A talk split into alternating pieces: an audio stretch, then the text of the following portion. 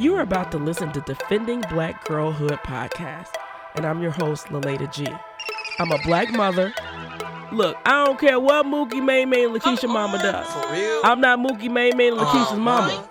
Tripping. A preacher. Give me the key of D. And Mary had a little baby, and his name was Jesus. A life coach. Look, girl, if Chump don't want no help, Chump don't get no help. Oh, and a singer. And I,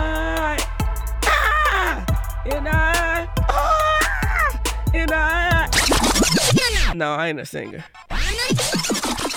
Most of all, I'm an advocate for black girls everywhere they are. And I'm telling you right now, I am unapologetic as hell about my fierce advocacy for black girls to be safe in their homes, schools, and communities. Join us for courageous conversations about topics that most impact our girls and be inspired to do your part in defending black girls in your part of the world.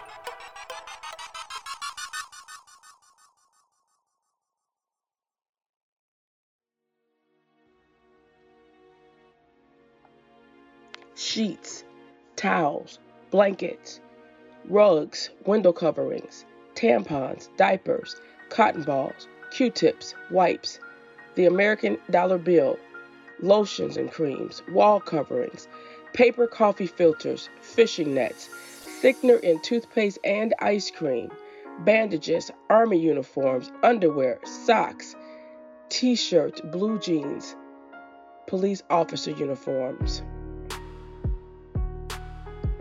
My mother picked cotton for a living. My grandmother picked cotton for a living. My great grandmother picked cotton for a living. My great great grandmother, and so on and so forth. I'm the first woman in my mother's generation and her lineage that did not pick cotton for a living. We were raped while we were in the cotton fields. We were beaten while we were in the cotton fields. Our babies were sold away while we were in the cotton fields. We were starved while we were in the cotton fields. We were worked to death while we were in the cotton fields. This weekend, between the fireworks and hot dogs and beers, I invite white folks to ponder on the great benefits of 400 years of free labor throughout these Americas and the privileges and the wealth that you get to enjoy that came at the price, at the beating, at the selling, at the raping, at the death of black people before me and my family. We decided to show again the Ground Zero episode for this Independence Weekend because I want us all to be reminded, black, brown, and otherwise, of the foundation of trauma that black girls and black women have inherited from generations of black women and girls before us. Listen in to this episode. It really gives a deep understanding of where it started and how it continues. And I would love to hear from you you can go to lilada.org and you can send me a message. What has this episode stirred up for you? What truth does it bring to to you to light? What understanding, what compassions maybe has it stirred? We'd love to hear from you. And if you like what you hear, if you like the work that we are doing through the Defending Black Girlhood podcast, the, the creative expressions I have through my art and through my writings and through my videos, I invite you to join me as a patron. On my website, lilada.org, L I L A D A.org, you can go there. You can also find a link to Patreon. Click on that, and for only $5 a month, you can become a patron of the arts. You're able to do $5, you're able to do $25, 50 whatever you're able to afford to support the creative work that we are doing around the messaging of defending black girlhood and the mission that black girls are safe in their homes, in their schools, and in their communities. Thank you.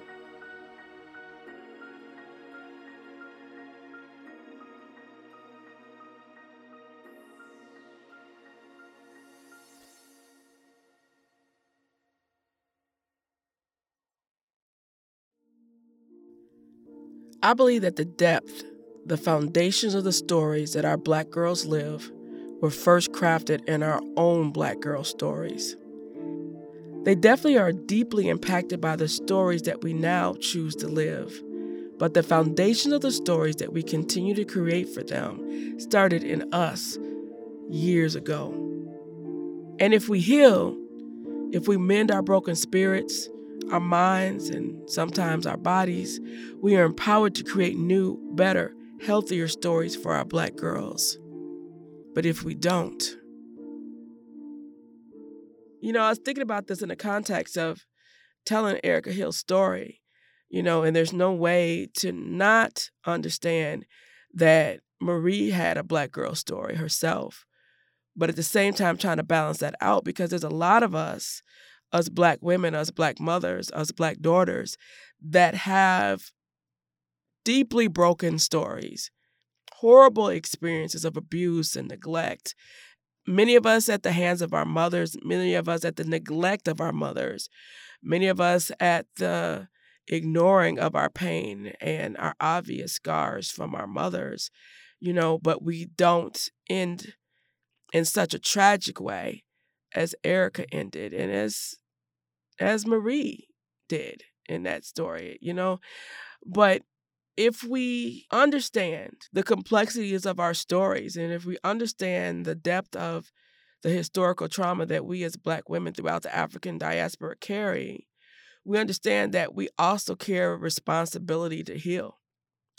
And that won't always come through forgiving and mending our relationships with our own mothers and the pain that we put through. That's not healing. Forgiving is not healing. Forgiveness is a part of healing, but forgiveness is not healing. Forgetting is not healing. And I think it's important for us to recognize that because sometimes we think if we have quote unquote forgiven a person for what they've done to us, that that's our job that we've healed you know, or we think if we have quote unquote forgotten the things that people have done to us that we don't need to heal. But Black women deeply, deeply need to heal. There is no way around defending Black girlhoods if we as Black women don't heal Black mothers, Black teachers, Black aunties, Black cousins, Black grandmamas. If we don't heal, we will never be in the position to defend our girls because defend them from what? Defend them from the same shit we went through? What did we go through? If we don't acknowledge our scars, if we don't acknowledge our pain, if we don't acknowledge the garbage and the baggage that we carry with us, we will ignore it in our daughters. You know, there's a story that I often tell of a, a black girl who had an experience in school and the mother was called after this experience because the girl had acted so much out of out of character that the social worker just kind of leaned in and said, "Baby, what's going on?" And the girl revealed that she had been sexually abused. So the social worker calls up the mom. Maybe she thought she was informing her of something she didn't know. And the mom says, "Yeah, I know. She said, but I couldn't deal with mine. I can't help her deal with hers. And you know, when you hear that, part of me was like, oh my God, that's a horrible thing for a mother to say. But that's the reality of too many Black women. The thought of pausing, stopping, acknowledging, feeling our pain, feeling our wounds, and then dealing with them is overwhelming we don't know where to start because we we don't know where our pain stopped and we began. And we've learned from our mothers and our mothers before is that you just suck it up. And this it's this not just the the historical trauma that we have that we're dealing with, with within ourselves within our body within our dna it's also the historical response to what we've been through you know, when little girls were raped on the plantation, when little girls were raped in the birth of these these Christian white captains that were stealing them away from Africa, there was no amount of cry out that they could do that anybody could respond to. So that even if you heard her cry while she was being raped, even if you saw her tears after she got back, there was nothing you could do. There was no response that you could have. So, black men and black women seeing their girls raped, there was nothing they could do on the plantation. Seeing her raped, seeing the master or the overseer calling her into the bushes or calling her into the big house or taking her back to her own broken down cabin to rape her, there was nothing that anyone had the power to do anything about it. And so that's trauma too. The trauma of silence, the trauma of forgetting, the trauma of ignoring pain, the trauma of non response to pain, to the pain of feeling of your own violations and then seeing those same violations carried on in your daughter or your play daughters or your play nieces on the plantation, there was nothing you can do. And so you fast forward that now we're stuck with this pain that we're carrying, but we're also stuck with the modeling of you don't respond to the pain of black girls. You don't respond to the pain of black women. And you don't even, as a black girl or a black woman, respond to your own pain. And so we carry forward and we get married and we have babies and we try to find some kind of way to deal with this pain that is undeniable, yet we still deny it. And we try to drown it out with drugs and with alcohol. We try to drown it out with sex and the love and affection of men. We try to drown it out with the cars that we drive and the houses that we live in. And yet we are still broken and we still carry these stories and we still carry these wounds. And there's no way that if we don't deal with them, if we don't heal them, there is no way that we don't pass it on to our daughters and that we don't then impede our ability to respond to the pain that we see, the pain that is so familiar because we know it. We know the smell of the pain. We know the smell of a man on the body of a child. We know the invisible look in the eyes of a child when she's been violated and when she's forced to carry secrets. We know it because we've been it and we've seen it in our own reflections. We've smelled it on our own bodies. And yet we are powerless, or so we think, to respond. And we sit on church pews and we try to pray it out and shout it out, but we don't deal with it and we don't demand that they deal with it. And so, because we're not dealing with our pain, we don't demand that the schools deal with our pain. We don't demand that the policies of social services are changed to deal with the pain of our black girls. And we don't demand that the schools are situated to better deal with our black girls. And we don't demand that the churches and the pastors from the pulpits we allow the smell of the fried chicken dinners that black women are cooking for the pastor's anniversary to drown out the smell of grown ass men on little black girls' bodies. And the money that we throw into the pans from our welfare checks, those sounds and those smells, we don't demand beyond that that the pastors address our pain because we don't.